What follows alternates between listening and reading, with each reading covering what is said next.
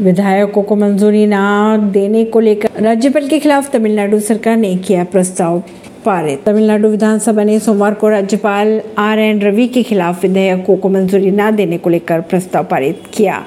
JDU ने चिराग को दिया महागठबंधन में आने का ऑफ़र। एलजेपी ने कहा कि आगे क्या होगा, ये कोई नहीं जानता।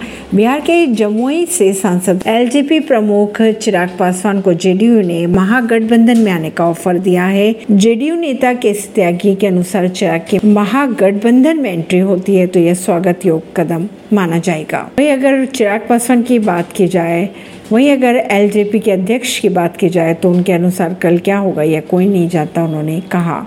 ऐसी खबरों को जानने के लिए जुड़े रहिए जनता सरिश्ता पॉडकास्ट से। परवीन दिल्ली से।